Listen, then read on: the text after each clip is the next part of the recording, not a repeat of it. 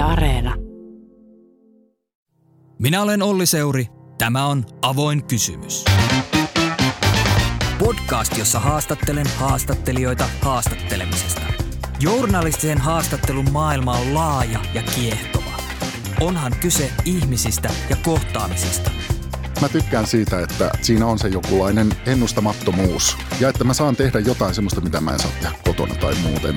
Ja e- ehkä se, että mä saan paljastettua sillä siitä ihmisestä jotain semmoista, mitä se ei ole niin kuin muissa haastatteluissa sanonut. Se on aina se mun salainen toive, että, että mä saisin jotain semmoista irti. Ja jotkut pystyy sen tekemään normaalilla aloituksella, normaalilla kysymysrungolla tekemällä sen haastattelun vaan tosi hyvin, mutta mulla on joku semmoinen halu kuitenkin yrittää briljeerata näillä läsnäolon ja radioteatterimaisilla ominaisuuksilla. Näin sanoo kulttuuritoimittaja Tuomas Karemo. Tuomas ei ehkä ole maan tunnetuin toimittaja, mutta hän on haastattelija, jota minä pidän huippukiinnostavana. Tuomas ei päästä haastateltavaa eikä itseään helpolla. Häntä kiehtoo haastattelun psykologia ja vaaran tunne.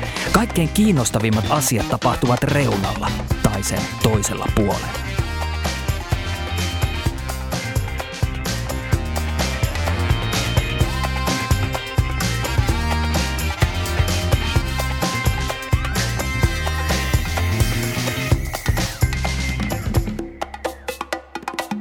Tuomas Karemo, paikka on tällä kertaa Artlab Vallilla eikä Yle Pasilla. Kiva nähdä.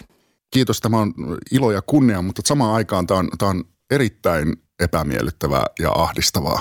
Niin kun mä pyysin sua tähän sarjaan, niin vastasit aluksi, että tämä on varmaan tarkoitettu jollekin toiselle Tuomakselle, kysymysmerkki, embuske, kysymysmerkki. Ja sitten vielä uudelleen, tämä on suuri kunnia, mutta edelleen luulen, että sun piti laittaa viestiä jollekin toiselle Tuomakselle. Ja sitten tuli Kaseva, Peltoväki, Kyrö, TMS. Miksi näin? No, mä samalla vastaan siihen, että minkä takia tämä on mulle hirveän epämiellyttävä tämä tilanne, vaikka tämä on, on hirveän kiva olla niin kuin sun kanssa. Siksi, koska mm, mä en pidä itseäni kauhean hyvänä haastattelijana ja haastatteluista puhuminen muistuttaa mua hirveän paljon siitä, mikä mun elämässä on mennyt pieleen. Eli äh, missaa jotain. Mä pelkään ihan hirveästi sitä, että, että mä missaan jonkun olennaisen pointin äh, haastateltavan puheesta ja unohdan kysyä jonkun olennaisen jutun ähm, tai mä kysyn sen huonosti. Ja se vaivaa mua aivan valtavan paljon ja, ja sitä tapahtui oikeastaan kaikissa haastatteluissa. Ja, ja se sama asia liittyy mun mielestä elämään, että, että mä, mä todella jotenkin äh, koen välillä, että, että mä, mulla menee jotkut tilanteet ohi, joihin mun olisi pitänyt tarttua. Ajattelin, että nämä muut tuomakset, että, että sä varmaan kyllä tarkoitat niitä, koska mä oon kokenut, että he, he osaavat poimia haastateltavien puheesta sen ö, olennaisen kysymyksen. Nämä on kyllä hyviä tuomaksia nämäkin, mutta äh, Mä ajattelen, että etenkin kun puhutaan suorassa lähetyksestä tai suoran omaisesta haastattelusta, niin sä oot löytänyt jotain ja ehkä me tänään, ehkä me tässä saadaan selville sitä. Mä lupasin sulle persoonallisen alo- aloituksen, koska se on sun yksi tarvaaramerkki. Ja nyt tämä oli varmasti persoonallinen aloitus osittain sun ansiosta. Mikä merkitys haastattelu avauskysymyksellä on? No mä koen sen sillä tavalla, että se on vähän niin kuin ähm, ovimies, joka, joka tuota, osaa houkutella sieltä kadulta tyypin sisään. Ja, ja jos se ovimies on kauhean epämotivoitunut, haukottelee siinä ovella, niin mä mieluummin semmoisen paikkaan menen sitten sen sijaan, jossa ovimies on hyvän tuulinen ja, ja jotenkin vähän yllättävä. Ja en mä tiedä, se ehkä joskus tuli mm, parikymppisenä, kun näitä hommia teki ekan kerran, niin käskettiin satsaamaan alkuun ja loppuun. Ja, ja mä, mä jotenkin otin sen hirveän kirjaimellisesti ja olen myös niin kuin pelännyt sitä, että, että mä tylsistytän kuulijan jo heti siinä alussa. Että jos se alku ei ole kiinnostavaa, niin, ja, ja kun radiokuuntelija saattaa olla aika tarkka siitä, että okei, nyt tämä on tylsää, niin mä oon ottanut sen ehkä vähän liiankin kirjaimellisesti. No mitä sellaisen hyvän avauskysymyksen muotoilu tai sen avauksen rakentaminen vaatii? Mä oon ainakin yrittänyt monta kertaa, ehkä siitä tuli jossain vaiheessa vähän manerikin, että, että mä yritin yllättää, kysyä jotain sellaista, mi- mihin haastateltavaa ei ole välttämättä varautunut eikä, eikä kuulija ja ehkä on parempi, että se kysymys on lyhyt.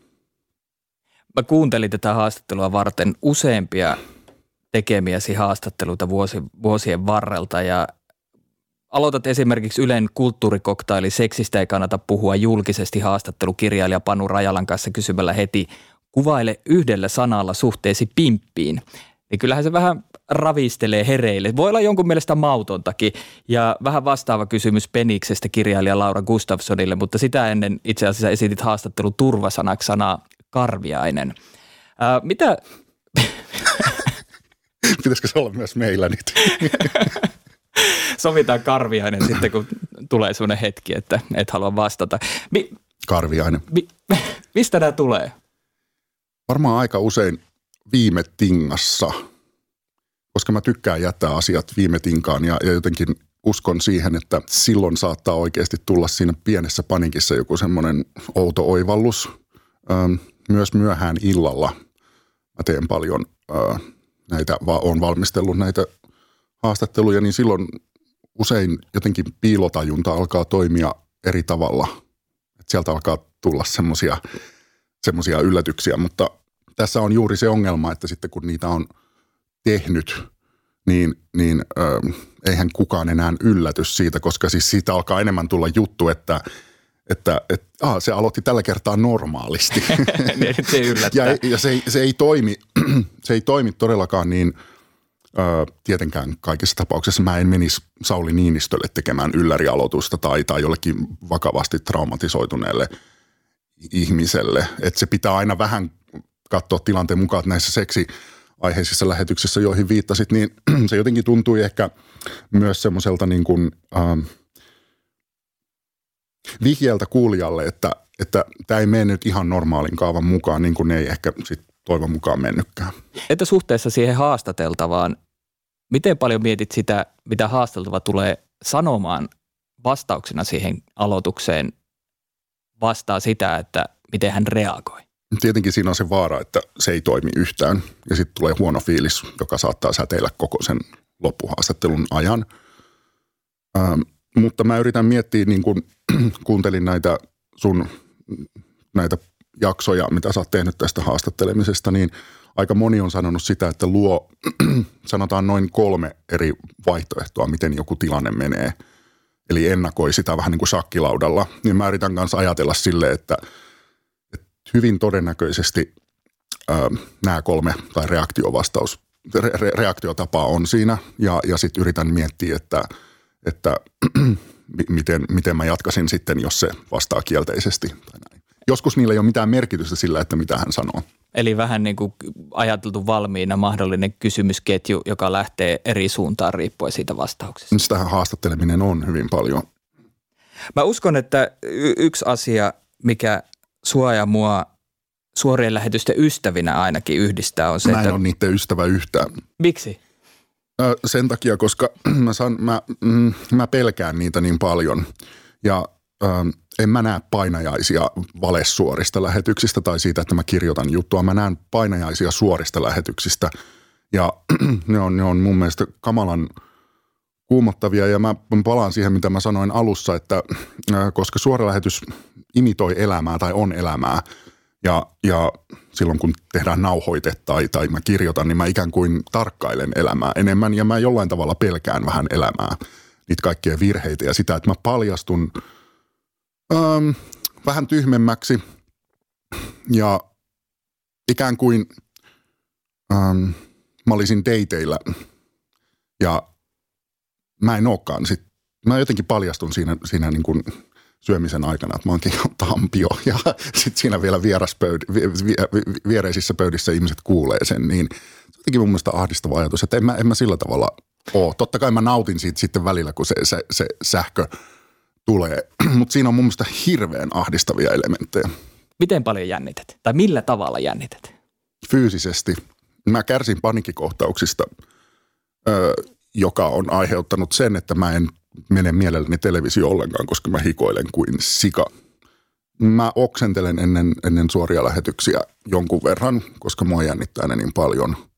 Kyllä mä sitten saan siitä sen, kans sen se jotenkin siitä on tullut semmoinen juttu, että, että mm, se on myös hyvä merkki. Joskus, joskus se on aiheuttanut ihan, ihan kauheita tilanteita. Mä muistan esimerkiksi, tota, mä en ajanut tätä juttua muuten koskaan ulos. Mä haastattelin David Lynchia silloin, kun hän tuli Suomeen jotain meditaatiokiertuetta vetämään. Mua, mua jännitti niin paljon, että mä sähelsin mun ensimmäisen kysymyksen jotenkin, vaikka mä olin kirjoittanut sen, että, siis mä sanon nyt suomeksi tämän, Joo. että että, että tota, jotkut elokuvasi käsittelevät Hollywoodia, niin mä, mä onnistuin sanomaan sen siinä, että kaikki elokuvasi käsittelevät Hollywoodia. Ja Lynch aloitti vaan semmoisen todella tympääntyneen pitkän vastauksen siitä, että mitkä hänen elokuvistaan eivät käsittele Hollywoodia. Ja se meni siis niin penkin alle se koko juttu, että mä vähän aikaa, mä ilmoitin toimitukseen, että mä en, mä en tuu ajaa tätä ulos. Ja äh, mä en ole varma sanoinko mä, että kuinka pieleen se meni, mutta – sitten tuli semmoinen jonkunlainen rimakammo vähäksi aikaa.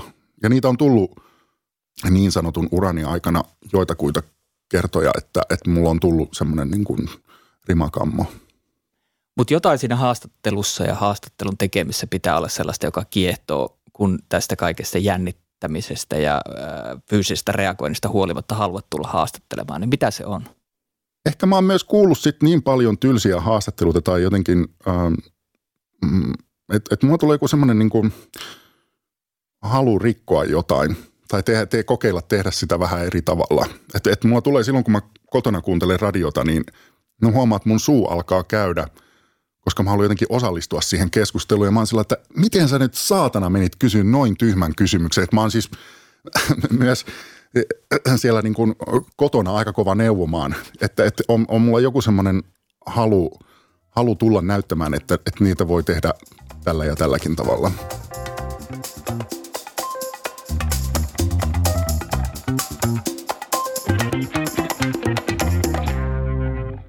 Sä oot tehnyt Yleisradiossa käytännössä koko uraas äh, ensi Oulussa alueradiossa, sitten Pasilassa, tänään iltapäivällä ohjelmassa, kulttuuriuutisissa, radioajankohtaistoimituksessa, jossa mekin itse asiassa ollaan tavattu ensimmäisen kerran. Mm. Sitten kultakuumeessa ja kulttuurikoktailissa. Missä vaiheessa sä tiesit, että, että haluat olla toimittaja? Tämä on sun juttu. Mä ekan kerran varmaan sanoin sen ääneen vuonna ehkä 98 kesällä, kun oli vielä lukio kesken, mutta mulla meni niin huonosti äidinkieli silloin, että mä en pitänyt sitä mahdollisena, koska mulla oli niin suuria vaikeuksia. Mä sain sen nipin napin kasiin, sen, sen numero, ja mä ajattelin, että mä voi ryhtyä toimittajaksi, jos mä en osaa äidinkieltä – ja mulla oli, mulla oli hirveän paljon nimenomaan siis kirjoittamisessa ongelmia ähm, suomen kielessä. Mä en tiennyt niin kuin, miten kirjoitetaan esseet. Mutta sitten mä huomasin sen, että, että suullisten esitelmien pitäminen sujui jotenkin luontevammin. Että mulla oli, jotenkin mä huomasin päässä, että, että kun mä kirjoitan omaan suuhuni tekstiä, niin se tulee ikään kuin luonnostaan. Ja se oli jonkunlainen oivallus. Ja sitten joskus lukion loppupuolella, niin mä no erinäisten ä, tapahtumakulkujen jälkeen niin päädyin tonne Oulun Ylen toimitukseen ja, ja silloin mulla oli jonkunlainen ä, varmuus siitä, että tai semmoinen kummallinen teini, myöhäisteini-ikäinen itsevarmuus siitä, että, että se, mulla on joku kyky tuottaa sitä puhetta, että se, se kirjoitettu ei toimi, mutta se puhuttu toimii. Ja sitten siitä radiosta tulikin, kun mä oon aina tykännyt äänistä hirveän paljon, niin, niin tota, pienestä asti mä oon äänitellyt kaikenlaista, niin sitten tuli jotenkin luonteva. Mä vaan tajusin sen jotenkin. Kerro vähän erinäistä tapahtumista. Mä menin tuota mun ähm, koulukaverin kanssa äh, oululaiseen baariin ähm, melkoisessa tuiskeessa. Siinä niin kuin, olisiko ollut vähän ennen kirjoituksia tai että kirjoitukset olisi ehkä saattanut alkaa nyt. Mä en ole ihan varma siitä tarkasta ajankohdasta, mutta siellä oli yksi ainoa pöytä vapaa, se oli muuten ihan, ihan täynnä ja siinä, siinä oli niin kuin kaksi, kaksi tuolia oli vapaana, mutta siinä oli sellainen mummo oli ää, sammunut siihen pöytään ihan, että niin kuin nojas täysin siihen niin kuin käsillään ja ajateltiin, että no mennään nyt tohon, kun ei tässä oikein muuta, että ne on ne ainoat, ainoat vapaat tuolit ja sitten me alettiin jutella ja jossain kohtaa se, se mummo siitä ää, virkos – kun mä puhuin ja sitten se osoitti mua sormella ja, ja sanoi, että sä meet radioon. Ja sitten kun mä oon aina ollut vähän taikauskonen, niin mä ajattelin, että tämä, oli, tämä oli niin kuin merkki. Ja sitten sit mä päätin, että, että okei, Oulussa on Ylen toimitus, otin selvää, missä se on ja keitä siellä on töissä ja ää, mä en olisi varma, kuuntelinko mä yhtään sitä ennen kuin mä menin, mä vaan menin semmoisella niin kuin, sen, kun on nuori, niin on tämmöistä hullua, minä, minä menen ja sitten ilmoitin, että nämä jotenkin kiinnostaa. Ja ne oli siellä, silloin oli vähän tämmöistä old school meininkiä vielä tässä työhönotossa, niin ajattelivat, että otetaan tyyppi tänne testattavaksi. Ja tässä ollaan. Tässä ollaan. Olet kulttuuritoimittaja, mm. niin millainen identiteetti kulttuuritoimittajuus on? Mä oon siitä ylpeä ensinnäkin. Mä aloin heti miettiä, että, että tuleeko tässä tämä, että, että, että olen teologi, mutta oikeasti minua kiinnostaa tämä, ja, tämä asia. Siinä on kummallinen mm, ristiriita kyllä, koska siis mä en ole kriitikko ja aika usein kulttuuritoimittajista ajatellaan, että jotenkin automaattisesti, että ne on kriitikoita ja mä, mä en ole oikeastaan sitä työtä koskaan varsinaisesti tehnyt. Eli tietynlainen laadun tarkkailija, mutta mut, sitä mä en oikein niin varsinaisesti koe olevani muuta kuin silloin, kun mä valitsen aiheita. Ja sitten tietenkin, kun mä pidän taidetta ehkä hienoimpana saavutuksena, mitä ihmiskunnalla on, mitä tästä kaikesta jää jälkeen, niin, niin kyllä mä siitä sillä tavalla olen, olen niin kuin usein koen, että se on, se on valtavan hienoa, että mä saan olla kertomassa siitä, minkä mä koen omassa elämässäni tärkeän, tärkeäksi, mutta myös mikä on niin kuin se, mitä meistä jää jäljelle, on e-, ehkä tärkeintä. Niin, mm, niin se, se tekee mun olon kyllä sillä tavalla hyvin ylpeäksi, mutta kun siihen liittyy kuitenkin se arvottaminen, että, että vaikka mä en ole kriitikko, niin jo tietenkin mun on pakko silleen niin kuin työssäni, kun mä valitsen haastateltavia tai sitten puhun jostain taideteoksesta vaikka, niin, niin mä teen laadun tarkkailua, että si, si, ja sitten helposti myös tulee semmoinen juttu, että täytyy ikään kuin laittaa sitä porukkaa vähän ruotuun tai jotain vastaavaa, siis taiteilijoita. Niin haastattelet kuitenkin aika harvoin taiteilijoita heidän teoksistaan. Mm. Tai ainakaan uutuusteoksesta, kuten ehkä kulttuurijournalismissa aika usein tapana. Miksi? Tuo oli hyvä kysymys. ähm. Musta tuntuu, että se ei ole vaan mun juttu. Mua, mua on alusta lähtien kiinnostanut silloin, kun ähm, jotenkin kiinnostuin tai, siis taiteesta niin, että, että, että, että että siinä on tämä toimittajuus mukana, niin mua on kiinnostanut ää, kulttuurihistoria oikeastaan jopa enemmän kuin yksittäiset taideteokset. Ja, ja se, että, että mä koen niin, että se mitä taiteesta kerrotaan ja millä tavalla saattaa olla jopa kiinnostavampaa kuin se itse taideteos. Että mua kiinnostaa kovasti kaikki ilmiöt ja, ja kummallisuudet.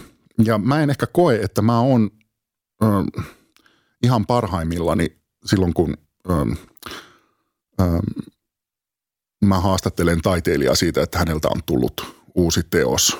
Ö, pitäisi varmaan tehdä sitä enemmän, koska mä oon kyllä kiinnittänyt siihen huomiota, että, että usein kun joltain kirjailijalta vaikka on tullut uusi kirja, niin ne on todella kritiikittömiä ne haastattelut, jossa, joka varmaan johtuu siitä, että kulttuuritoimittajat haluaa ehkä olla jollain tavalla taiteilijoiden puolella ja pelkää, että he eivät ole enää hyväksyttyjä siinä porukassa, jos alkaa olla hankala.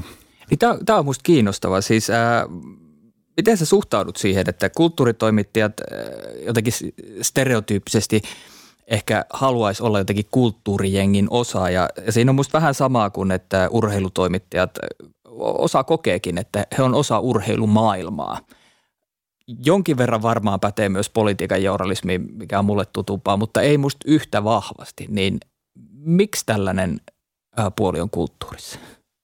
Mistä Kai Kunnas sanoi tässä sarjassa just hienosti siitä uh, urheilun suhteen siitä, että, että täytyy olla ystävä. Mä en muista ihan tarkkaan, miten hän sanoi, että, että jotenkin että se on paradoksaalista juuri, että pitäisi olla ulkopuolella, mutta, mutta kuitenkin ystävä, koska silloin saa helpommin haastatteluita. Siinä on, siinä on varmaan niin kuin tämä puoli, että, että jotkut tietyt juorut saa helpommin ö, jotain tietoa saa helpommin silloin, kun on siinä, siinä sisäpiirissä. Sitten siinä varmaan voi olla se, että mm, sitä sanoo, sehän on klise, että, että monet kulttuuritoimittajat on epäonnistuneita taiteilijoita ja, ja mikä on varmaan, siksi on klise, että se saattaa olla totta. Miltä se tuntuu omalla kohdalla? Mä en ole koskaan halunnut olla, ei, pois, pois se minusta. Mä tajusin jo hyvin varhain, kun mä rämpyttelin kitaraa tai mitä lietteenkään, että et, ei, ei mulla ole, se, se on kiva pitää harrastuksena, mutta mä luulen, että siinä on joku pelko siitä, että jää jostain pois, jos ei ole siinä porukassa ja ettei saisi niin kuin, ähm, ähm, jotain, jo, jos ei kuulu siihen. Et, kummalli, mä en oikein ymmärrä sitä. Se, se itse asiassa mua vähän ihmetyttää se, että, että miksi se on se tarve kuulua siihen porukkaan niin suuri, olla jotenkin, jotenkin osa sitä ilmiötä tai jotain semmoista niin kuin henkeä – jolloin mun mielestä yksi kiinnostava jännite on se, että miten tehdään kulttuurijournalismia, joka ei ole sidottu teosten tai laajemmin jonkin tietyn asian promoamiseen. Pyytää semmoisia vieraita, jotka ei ole välttämättä aivan ähm, itsestäänselviä. Mä yritän lähteä sen y- yleisön jonkun mm, joku, joka on siellä yleisössä, niin sen näkökulmasta. Eli vähän niin kuin ulkopuolisena, että ei sillä tule semmoinen olo, että, että on jo valmiiksi ikään kuin sisäpiirille tehty tämä juttu. Niin kuin, sehän on myös hirveän tyypillistä kulttuurijournalismille, että se on jonkun, niin kuin, siinä on heti siinä alussa, kun alkaa kuunnella jotain ohjelmaa tai lukea jotain juttua, niin on semmoinen niin kuin tunne, että, että tämä on nyt tehty tälle porukalle tai että nämä tulee selkeästi tykkäämään tästä. Ja, ja mä en, mä vaan, mä en vaan niin tykkää siitä tavasta. Mä en osaa selittää sitä ehkä ihan, että, että miten mä yritän siitä pois. Mutta mä oon, mun mielestä siitä pitäisi olla ainakin tietoinen. No mikä se yleisö on tai, tai kuka se on se tyyppi? Jota saa... mä ajattelen. Mm. mm. Mä ajattelen itseäni. Siis, että – tajuaisinko minä, että mitä tämä ja tämä asia tarkoittaa.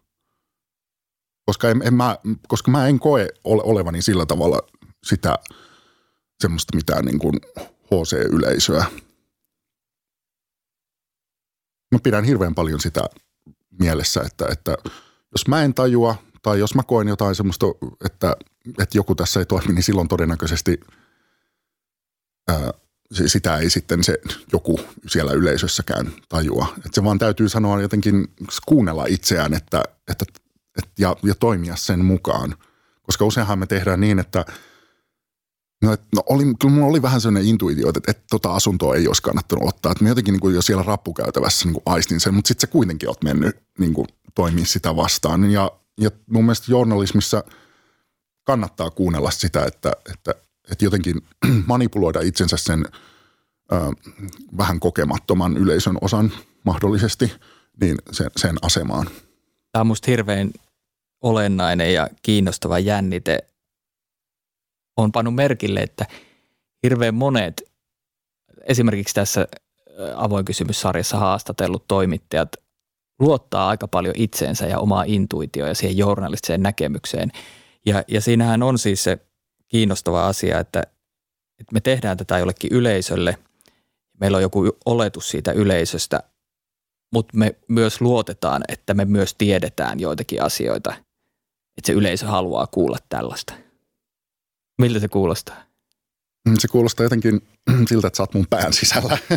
Eli, joten, että olet niin oivaltanut siitä semmoisesta – itsetietoisuudesta jotain, mikä liittyy haastattelemiseen ja, ja toimittajana olemiseen.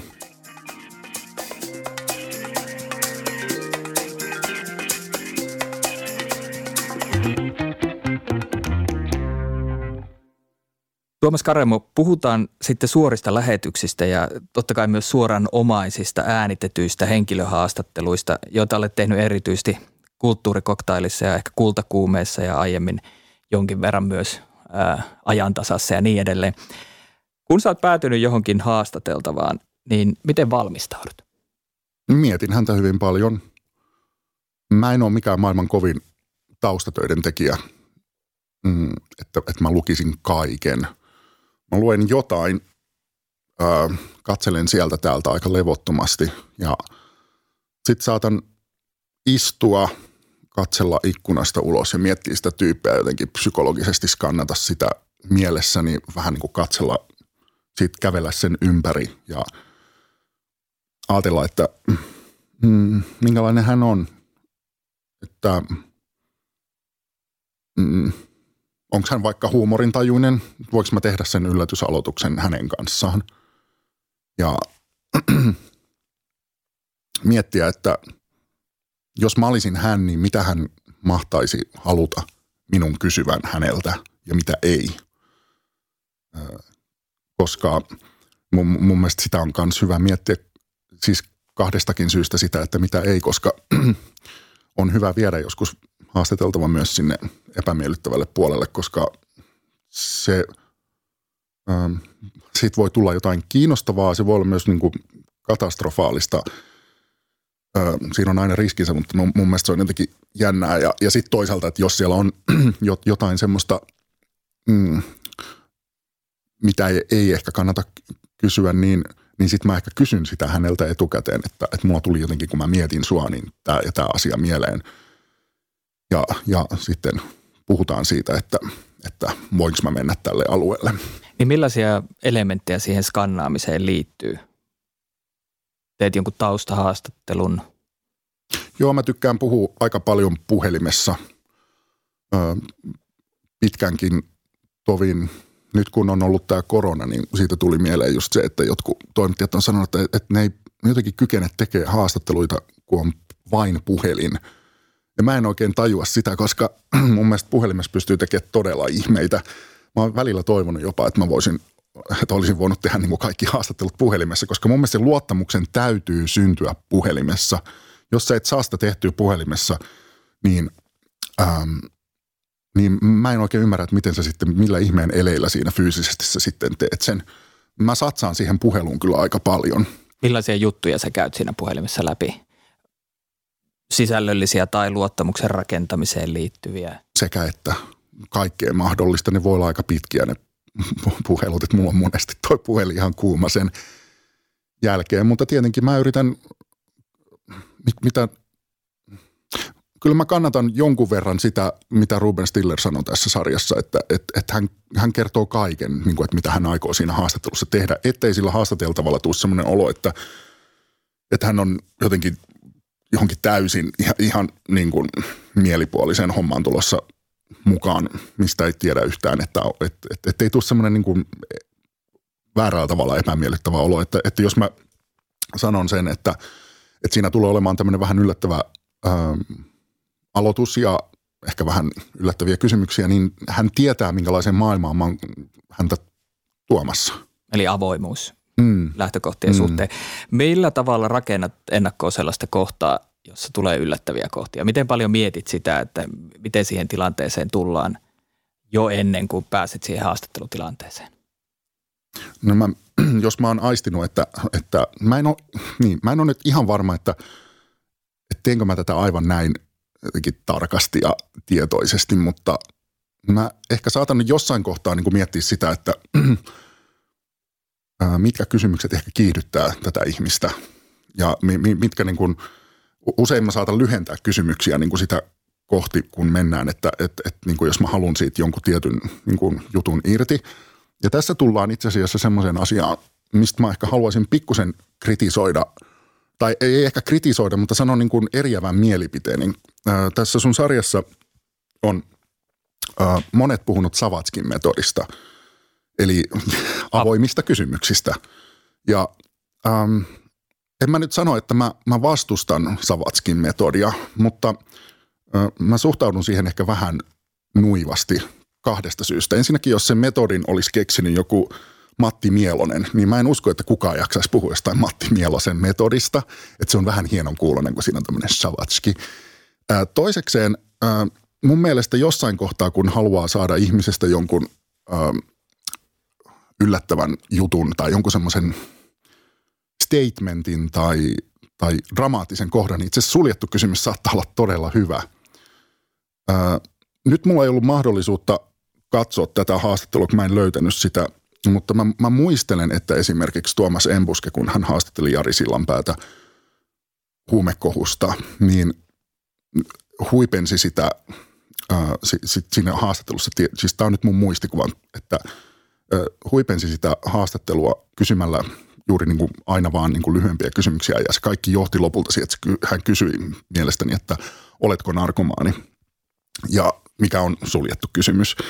Ja siinä se nimenomaan oli, oli, oli hyvä kysyä, että mä, mä jossain määrin juuri niin kuin ajattelen myös sam, vähän samalla tavalla, että, että välillä on hyvä rikkoa jo, joitain semmoisia sääntöjä, joita meille opetetaan – ja, ja toisaalta myös, mitä tulee Savatskin metodin äh, kritisoimiseen, niin mun mielestä asia on nyt niin, että jos haastateltavalla ja haastattelijalla on todella hyvä meininki päällä, ja sä esität silloin, tai tämä haastattelija esittää silloin suljetun kysymyksen, niin ei se ala hankalaksi silloin se haastateltava mun mielestä – että jo, jo, tai että se jotenkin pilaisi se muutama suljettu kysymys siellä jotenkin sitä, koska jos hän on niin kuin puhelijalla päällä, niin, niin kyllähän silloin hyvin todennäköisesti ö, sanoo muutakin, että olen.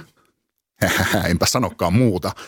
Tai sitten vaikka sanoisikin niin, niin ei, ei se mun mielestä niin kuin välttämättä latista sitä tunnelmaa.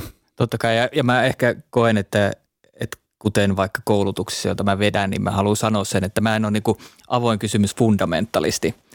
Ja kun sä sanoit, että miten sä rakennat sitä, niin mä visualisoin omassa tavassani tehdä sen niin, että mullakin on kysymysketjuja, jotka liittyy jonkun teeman käsittelyyn ja siinä on niitä vaihtoehtoja, miten se etenee.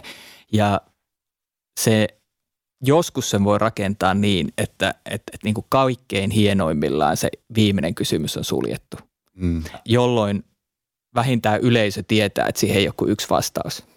Kun mä rakennan niitä kysymysketjuja, niin miltä sun käsikirjoitus näyttää? Mä oon hirveän pettynyt, jos mun käsikirjoitus näyttää suunnilleen siltä kuin nyt sulla. Eli että se on siis ö, hyvin tarkkaan ö, kirjoitettu, tai niin, että siinä siis tämä, tämä printattu osuus on, on jotenkin, se, se on mulla usein samalla tavalla kuin sulla, että se on niin kuin melko tarkka. Mulla on ehkä vähän isommat rivivälit, koska mä haluan, että niin kuin ne, mä erotan ne. Mutta niin, mä oon hirveän tyytymätön, jos siellä ei ole kauheata määrää mä, et, niin kuin kynällä tehtyjä merkintöjä, koska mä jotenkin tykkään luoda, niin kuin, ja mä teen usein niitä ihan vielä sen uutisten aikana, jos kyse on suorasta lähetyksestä, merkintöjä sinne, että et, et, käytä sittenkin tätä sanaa ja ja että mä jotenkin tykkään luoda semmoisen pienen epämiellyttävän kaauksen siihen alkuun ja että, että mä joudun niin kuin katsomaan jotain ihme, että siirrä tämä kohta tohon ja, ja mä teen niitä ihan viimeisen asti, jotta mulla on jotenkin semmoinen – epämiellyttävä olo hyvällä tavalla. Millaisia äh, asioita sä käyt ennen haastattelua sen haastateltavan kanssa, ennen kuin se varsinainen haastattelu alkaa? Mä oon pyrkinyt käymään sen jo ennen sitä, kun hän tulee sinne. Et, ö, se, nämä kaikki mä yritän sopia puhelimessa, että siinä se olisi niin kuin mahdollisimman jotenkin semmoinen rauhoitettu kaikelle muulle se, se, tota, se tilanne, kun me odotetaan sitä vuoroamme. Et usein mä saatan olla – muutamien vieraiden kanssa mä oon vaistunut hiljaa. Ja oikeasti. Me ollaan kuunneltu radiota ja, ja sovittu vaan, että, että, että jos mä näytän näin, eli nyt mä näytän sulle tätä, että kurkun kohdalta poikki, niin että sitten se menee poikki tai että lyhennä vastauksia, niin lähinnä semmoiset niin kuin... Käytätkö oikeasti sitä? Käytän. Eikö se, aika brutaali tapa? Se on aika, mutta kun jotkut ei tajua ilman, että sen tekee vähän brutaalisti, että tuosta kaula poikki. ei kukaan ole sitä silleen niin kuin tullut sanomaan, että tuli jotenkin isis mieleen tai jotain muuta, vaan että se, se on pakko, mä, mä teen sen niin kuin jotenkin, mä haluan, että se, se varmasti tajuaa sen. Mutta todellakin, ähm, nehän on hirveän vaivaannuttavia muutenkin ne hetket ennen, kun kumpikin toivoo, että olispa tämä ensinnäkin jo ohi ja, ja että alkaispa tämä jo, koska jännittää, niin mun mielestä siinä vaiheessa semmoista jotenkin niin kuin, että jos alkaa vyöryttää hirveätä määrää jotain semmoisia niin toiveita, ohjeita tai vielä jotakin, että niin, että tässä ja tässä kohdassa, niin mä oon huomannut, että niillä ihmisillä hirveän usein, siis haastateltavilla, katse alkaa olla jossain kaukaisuudessa, niin että joo,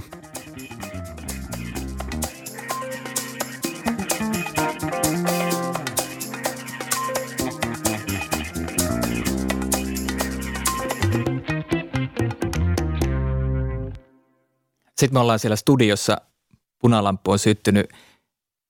Mistä sä tiedät, että onko psykologinen skannaus onnistunut vai ei? Hymystä. Aika paljon siitä kasvoista näkee sen, sen, sen, sen ekan jutun jälkeen, jos siinä on joku tämmöinen – yllättävä. Ja, ja tietenkin joillakin saattaa olla niin hyvä pokerinaama, että, että, että siinä on sellainen pieni pilkahdus näkyy silmässä. Ja mitä tapahtuu, jos se ei ole onnistunut? Siitä tulee ihan kauheita. Ja näitäkin kokemuksia on, että mä oon niin sanotusti, tähän kuulostaa hirveän hienolta tämä psykologinen skannaus. ja siinä, olen, siinä, olen paitsi toimittaja myös psykologian psykologi, niin ammattilainen. Niin, kyllä. Ja tota, No voin sanoa tässä, että esimerkiksi kun mä tein, mm, se on kuin vajaa tunti ollut nämä kulttuurikoktailin radiolähetykset ja siinä oli toi Ilkka Taipale. Mä olin jotenkin skannannut hänet katsomalla jakson hyviä herroja ja jos hän oli todella hauska ja vilkas ja, ja jotenkin ajattelin, että meillä huumorit kohtaa ja kaikki menee hyvin. Ja se meni siis jo ekan tai tokan kysymyksen jälkeen aivan, me, me ei tultu yhtään juttuun. Me ei tultu toimeen ollenkaan. Mä katoin kelloa ja mun tuottajaa sieltä jostain lasin takaa.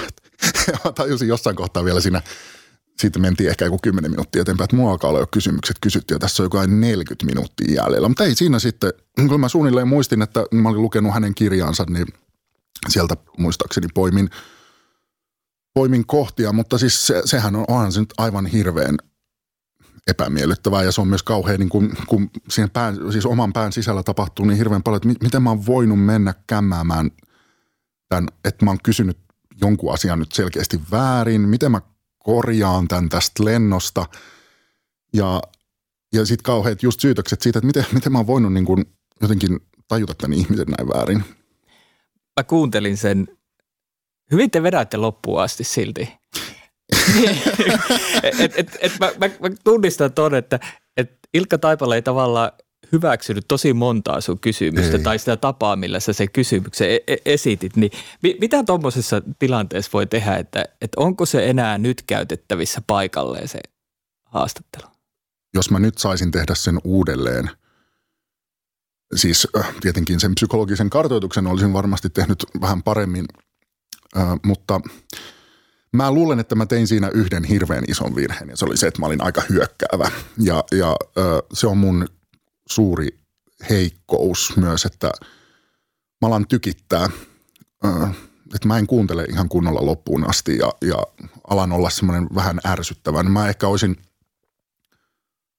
yrittänyt hengittää jonkun hänen vastauksensa aikana vaikka viisi kertaa rauhallisesti ja yrittänyt laskea tempoa koska se, se, sehän on myös, tuo sitä aikaa, se, se tuo semmoista rauhan tunnetta myös.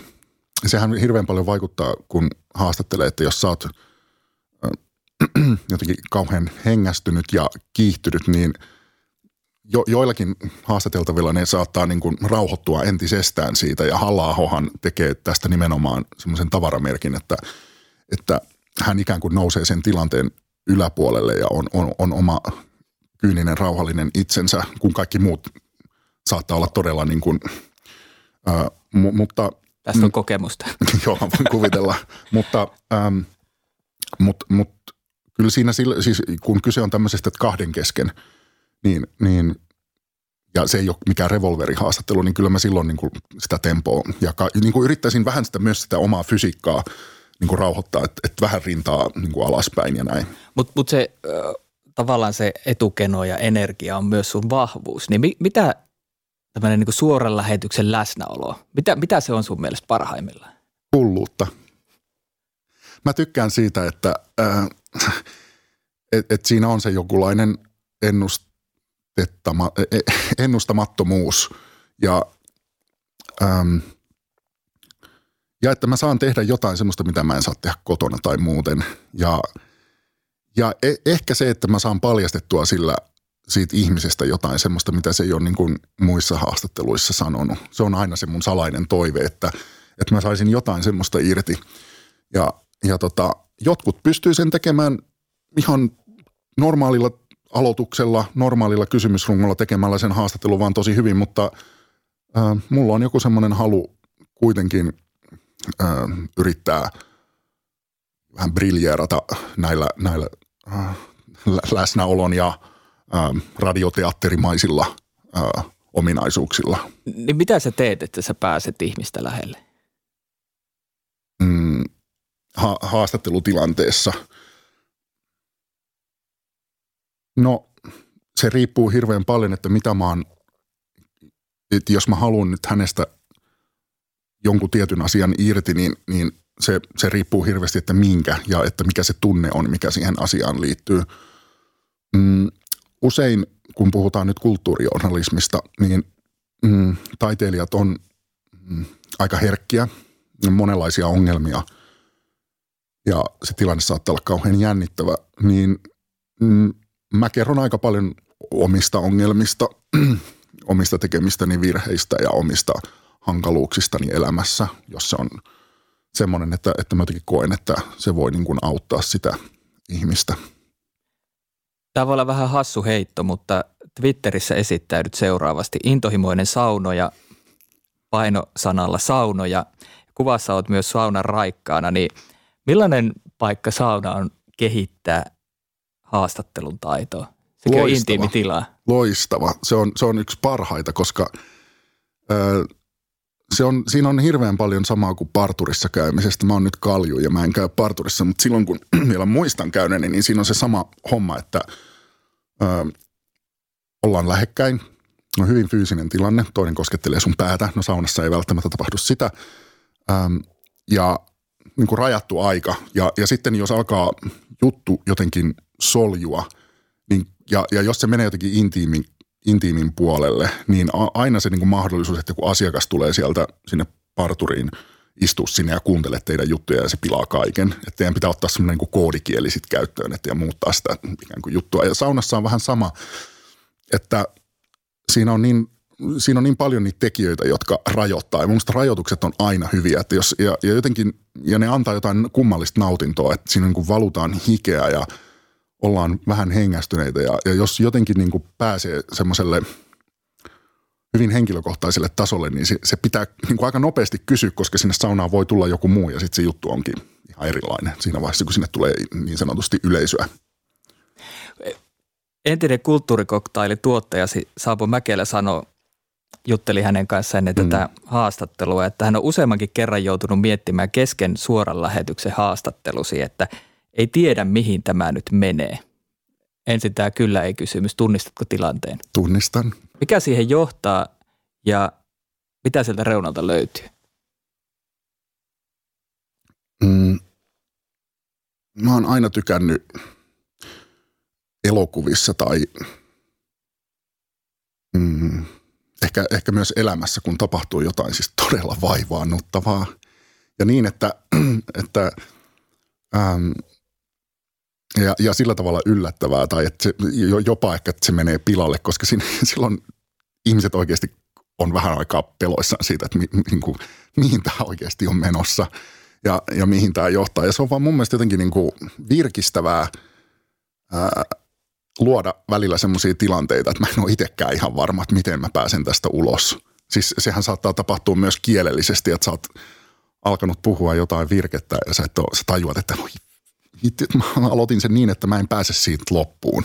Ja sitten on vaan pakko keksiä jotain. Ja mä tykkään tehdä tätä samaa sosiaalisesti. Se on joku, öö, joku semmoinen juttu. Että mä, ja ehkä siinä on se niin, tylsyyden pelko. Siis mä, mä todella pelkään sitä, että, että se on niin kuin tylsää se puhe. Puhutaan esimerkkejä. Panu Rajala jo mainittiin. Sä kysyit ensin, että mikä hänen suhteensa on pimpin nuolemiseen ja sitten vielä suoremmin, no mitä pidät pimpin nuolemisesta? Miksi? Ai minkä mä kysyin näin?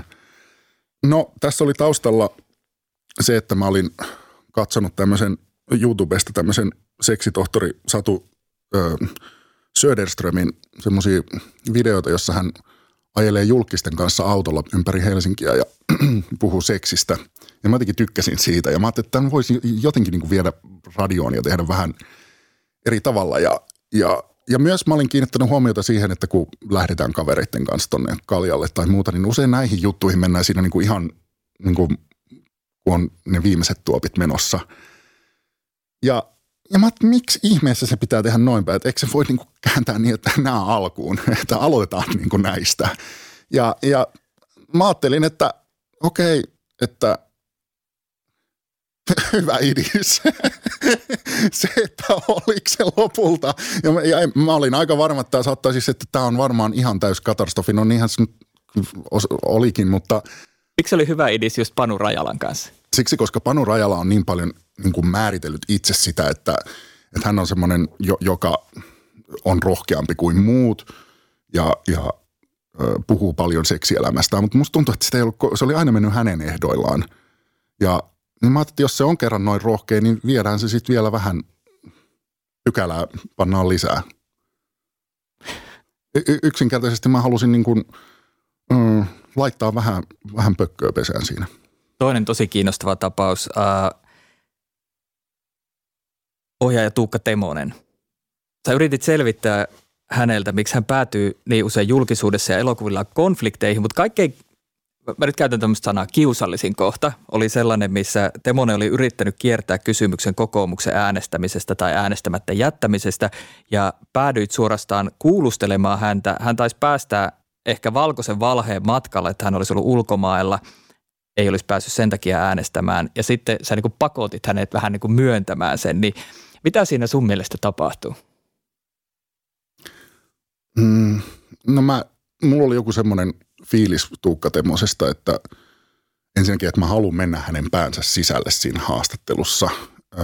Ja että siellä on melkoisen niin kuin, vähän semmoinen juonitteleva tyyppi. Ja, ja ja mulla oli semmoinen aavistus ehkä siinä kohdassa, että, että nyt tämä ei, että mitä toi oikein sanoo. Mulla, mä, muistaakseni niin kuin, että mä palasin siihen, mä en mennyt Kyllä. siihen heti. Mä, se oli mulla, muutaman minuutin ajan. Joo, ja se kertoo taas siitä, että kuinka kamalan hidasälyinen ihminen on. Että, että, ja mä näen, mua just jää harmittaa ihan hirveästi haastatteluista.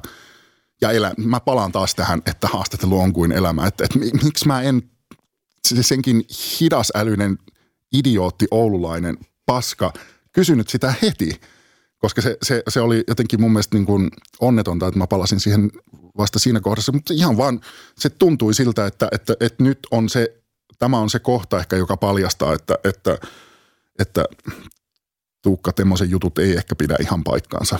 Mutta olihan siinä sen kiertämisen ansiosta semmoinen niin kuin vaaran tunne. Ja, ja mä ajattelen, että mä olisin varmaan tarjonnut pakotien – ei, mä olisin, ei. Mä olisin sanonut jotenkin, että et siis halua puhua tästä ja, ja sitten ehkä kysy, ja sit olisin kysynyt ehkä miksi, mutta, mutta en mä olisi kyllä vääntänyt aiheesta tai kyennyt vääntämään siitä aiheesta niin paljon irti kuin sä pystyit.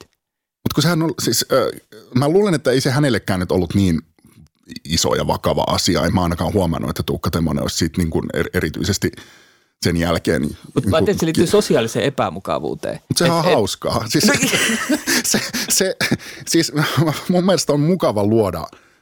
Mä oon varmaan vähän, tai en mä tiedä, en mä tiedä minkälainen mä oon, mutta mun mielestä on kiva luoda myös näitä epämukavia tilanteita. E, erityisesti, en mä nyt menisi luomaan epämukavaa tilannetta jonkun – ihmisen kanssa, joka ei, että se, se on oikeasti väärin, mutta mulla oli Tuukka Temosesta semmoinen niin saippuapalamainen olo kuitenkin, että, että, että mun mielestä hän tietyllä tavalla ansaitsi sen. Mikä on semmoinen raja, missä tietää, että, että, että nyt tämä on niin hyvällä tavalla epämukavaa ja sitten se ei ehkä olekaan? Ne ei sitä aina tiedäkään. Esimerkiksi Panu Rajala ei ollut kauhean iloinen tästä haastattelusta, jossa kysyin pimpin olemisesta, vaikka olin sanonut etukäteen, että siinä sitten tulee, tulee näitä, näitä kysymyksiä, että se on aina vähän, tietenkin on, on selkeitä tapauksia, että et, et niin kuin, mm, joltain todella nuorelta en, että se, se, se, olisi ihan se olisi hirveän tökerösti tehty, mutta ei sitä voikaan tietää. Ehkä sitten vähän kuulostella samalla tavalla kuin jossain sosiaalisessakin tilanteessa, mutta usein mä en vaan halua, mä ajattelen, että, että olkoon, niin kuin, että, että kyllä mä kysyn silti, koska ne, ne jotenkin ne vähän epämiellyttävät tilanteet saattaa kuitenkin olla hyvää radiota. Mä ajattelen ihan näin kylmästi. Ja ehdottomasti ne usein onkin. Ja, ja, ja mä ajattelin myös sitä, että se tyyppi kyllä selviää siitä, koska siis sen täytyy olla tietyllä tavalla vahva ja monessa liemessä keitetty. Se tietää, että okei, että, että, että hänenkin kannalta on ehkä hyvä, että, että jos ollaan kohdassa 30 minuuttia siinä haastattelussa, se on vielä 30 minuuttia jäljellä, niin mä luulen, että kuitenkin on ehkä semmoinen halu niin kuin tietyllä tavalla – äh, se, sitä yhteispeliä niin kuin pitää yllä niin, että, että se homma menee kuitenkin maaliin. Mitä sä teet, jos sä tiedät, että se on mennyt överiksi?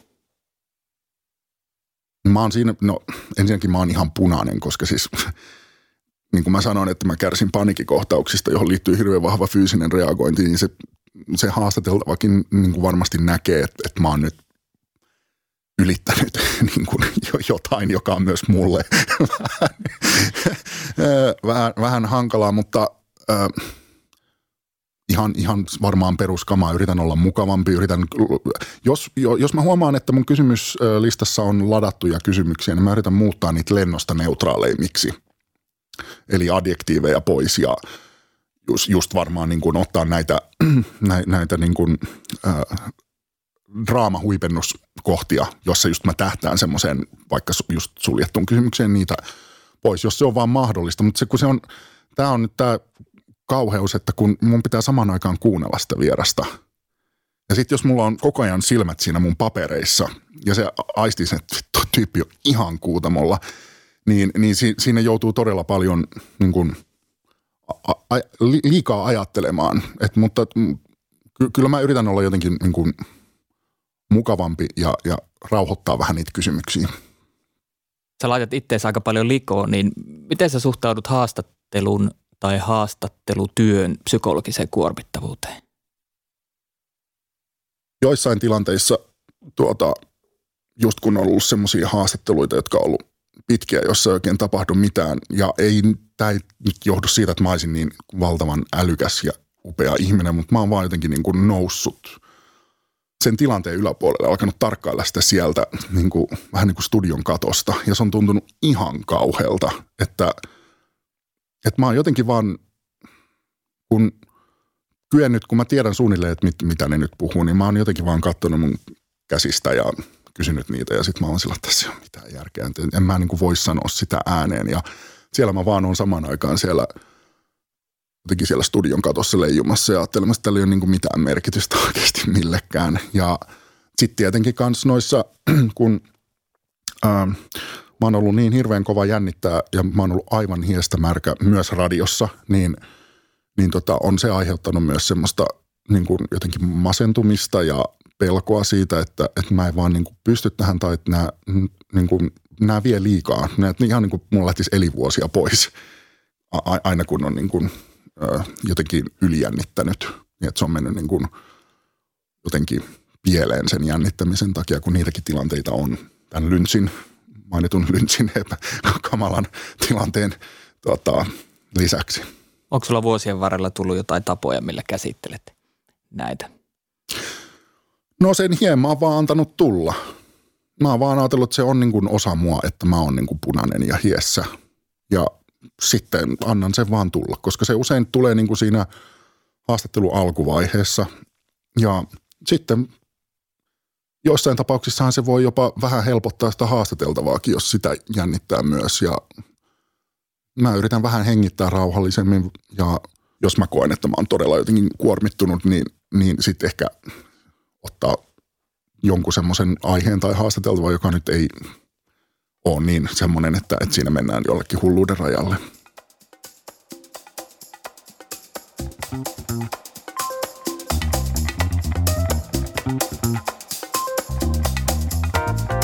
Tämä on avoin kysymys.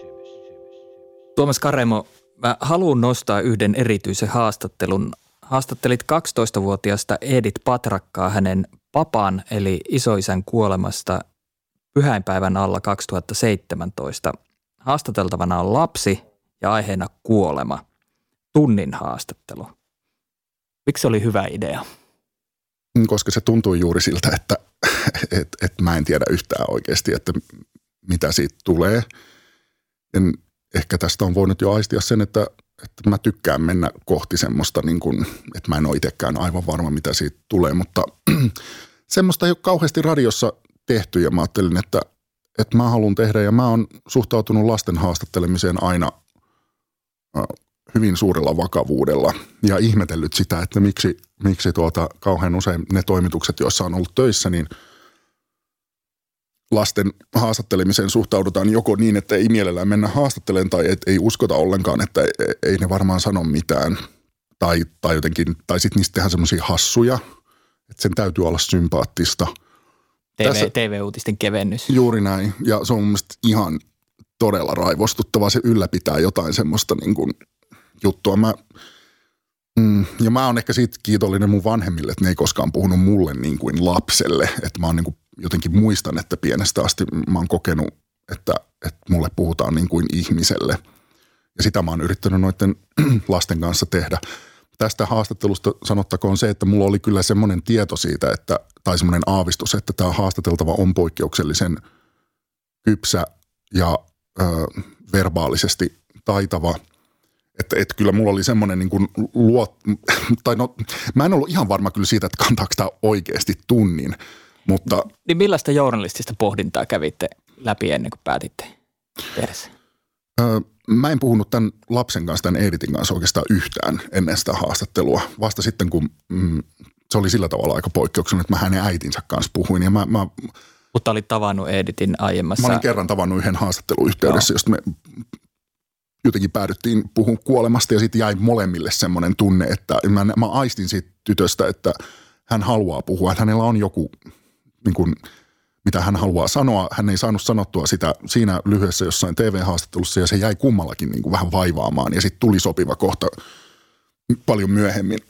Mutta mä olin tietenkin, niin kuin kysyin hirveän tarkkaan hänen äidiltään, että – kuinka pitkälle mä voin niin kuin Editin viedä siinä haastattelussa, koska mä haluan viedä hänet pitkälle. Ja Edit oli siellä sitten vastannut ilmeisesti äidilleen, näin mä jotenkin ymmärsin, että, että kaikki on ok, mitä mä olin sanonut. Ja mä, mä todella sanon, että tajuako hän nyt, että tämä on tunnin juttu, mm, tajuako hän, että nämä asiat saattaa olla henkisesti todella kuormittavia ja, ja vaikeita ja että siinä voi tulla hankaluuksia, ok. Mun oli vaan pakko luottaa siihen. Se on niin kuin ehdottomasti poikkeuksellista radio ja sanoisin, että se toimii hyvin äänenä. Koko se haastattelun tunnelma tulee hirveän lähelle. Niin millainen se tilanne oli sulle? Mulla oli joku kummallinen rauha, outoa kyllä, siinä kun mä tein sitä, koska mä, mulla oli, mä näin, että toi tyttö on niin rohkea ja niin hyvä puhumaan, että mä en muista, että oliko mulla juuri mitään kauheasti kysymyksiä. Mä olin tehnyt ihan vaan jonkun neljä ehkä, mikä on vähän harvinaista. Että mulla, ja se ehkä johtuu siitä, että mulla oli joku semmoinen, myös semmoinen, niin kuin vaikka mä tiedän, että on niin kuin riski ja, ja tietenkin se ahdisti mua, mutta mulla oli myös joku semmoinen luotto, että, että mä keksin ne siinä tilanteessa ja se, se Edith, tämä nuori tyttö, sen, sen jotenkin, että hänellä on niin paljon sanottavaa siitä, että – että se sujuu. Ja siinä vaikutti myös se, että kun mä oon ollut itse ähm, kuolemaa lähellä, niin ähm, se aihe oli, mä, mä jotenkin niin kuin, mä luulen, että me molemmat aistittiin se, että, että me ollaan oltu niin kuin lähellä sitä ilman, että sitä sanottiin kauheasti ääneen.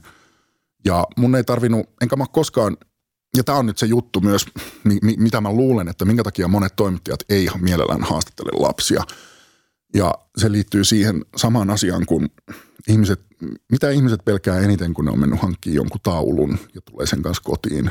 Ja että siitä paljastuu jotain noloa. Ja se nolo on se, että se on feikki. Ja lapset usein paljastaa toimittajista sen, että ne on feikkejä. Ja se ei ole kauhean kiva varmasti niin kuin osoittaa, tai että se näkyy telkkarissa tai radiossa, että toi tyyppi on oikeasti feikki, että se sössöttää sille – tai että se lapsi aistii sen ja ei sitten niinku vastaa kunnolla, koska mä, lapset on todella fiksuja, niillä on paljon sanottavaa. Jos ne aistii sen, että toi, toi esittää nyt, niin, niin tota, se ei ole se ei ole hyvä asia. Ja kyllä mä muistan tossakin niin ajatelleen, että voi hitsi, että jos mä nyt sille, siis kun mulla on tämä ongelma kaikkien muiden lisäksi, että mä ryhdyn sedäksi. Ää, että mä yritin siitä, sitä niin kuin, ää, sen, kanssa asian, niin kuin sen asian kanssa sen setämäisyyden jotenkin niin kuin pitää loitolla. Ja myös silloin, kun haastattelen lapsia, niin, ää, niin on hyvä, että ne kysymykset on melko selkeitä ja lyhyitä, vähän semmoisia selkouutismaisia ja, ja ei turhan kiemuraisia. Sä kirjoitit tuona samana syksynä, kun teit Edith Patraka haastattelun omasta munuaissyövästäsi ja siihen liittyvistä tunteista pitkä artikkelin, kenen syöpä on kaunein. Siitä tulee tänä vuonna kuluneeksi kolme vuotta. Niin miten paljon Edith Patraka haastattelussa oli myös sinua ja sen aikaisia tunteita? Paljon. Mulla on, nyt mä en muista enää, mutta musta tuntuu, että mä en puhunut tästä asiasta siinä. Joo. Et puhunut. Öö, ja sen mä tein ihan tietoisesti siksi, että öö, mä halusin pitää fokuksen Editissä.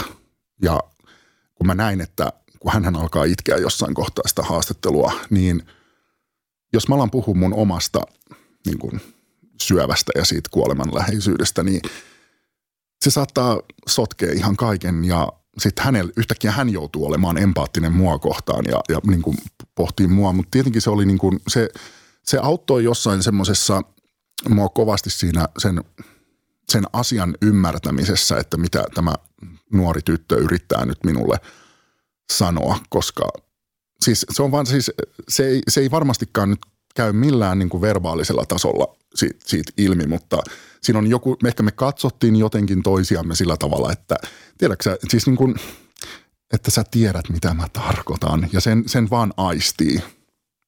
Ja sun tunteet myös välittyy siihen mm. haastatteluun. Miten suhtaudut siihen, että omat tunteesi on osa sitä.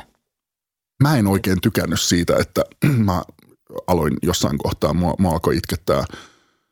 Et, mul, mä, näin jälkikäteen mä oon ajatellut, että, tai siis mä voi oikein estää itseäni itkemästä ja se varmaan johtuu just siitä, että mm, mulla oli ollut sen oman syöpäni kanssa niin paljon sitä kuolemanläheisyyttä ja ne sanat myös ja se, se miten Edith kuvasi sitä – kuolemaa, kuolemista ja menettämistä, niin ne osui siis niin, niin pahasti, mutta periaatteessa mä en, mä haluaisin enemmän pitää ne poissa, koska sitten tulee hirveän helposti sit se vie huomiota. Kirjoitat tuossa Kenen syöpä on kaunein kirjoituksessa, että Toivoin myös, että olisin onnistunut kehittämään huippuunsa hiotun aforismin, joka kelpaisi Arto Nyberin haastattelun loppukuviin – Valitettavasti mitään aforismia ei ole, mutta onneksi minulla on vielä yksi munuainen, ihmiset ja halu elää. Toimittaja Oskari Onnisen mukaan jokaisella ihmisellä täytyy olla motto Arto Nyberin planssia varten.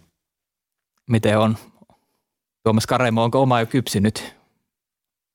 No mä sanoisin niin, että ei ole kypsynyt, mutta kun tämä nyt tämä sitaatti liittyy niin vahvasti tähän, tähän syöpään, niin ja mä pitkään koin, että siitä syövästä ei ollut yhtään ää, mitään niin kuin hyötyä mun elämään. Siitä ei ollut mitään hyvää. Niin mä oon ehkä nyt tajunnut nyt paremmin, kuinka päin helvettiä ihmisillä saattaa oikeasti mennä. Et mä aina luulen, että ihmisillä on, niillä varmaan menee niin kuin jotenkin, kun katsoo pintaa, niin, niin tosi hyvin. Mutta hirveän usein mä en, en, en jotenkin tule tajunneeksi, että kuinka paljon ihmisillä on kaikenlaisia mm, ongelmia ja jopa siinä aamuna tapahtuneita tragedioita, joista ehkä he haluavat puhua. Ja toi kokemus on, on ehkä vähän jotenkin mm, opettanut tajuamaan sen ja, ja ehkä rohka, ro, rohkaissut myös kysymään ihmisiltä, että, että, että niin kuin, no ihan sitä, että miten menee tyyppisesti. Tuomas Karemo, kiitos. Kiitos.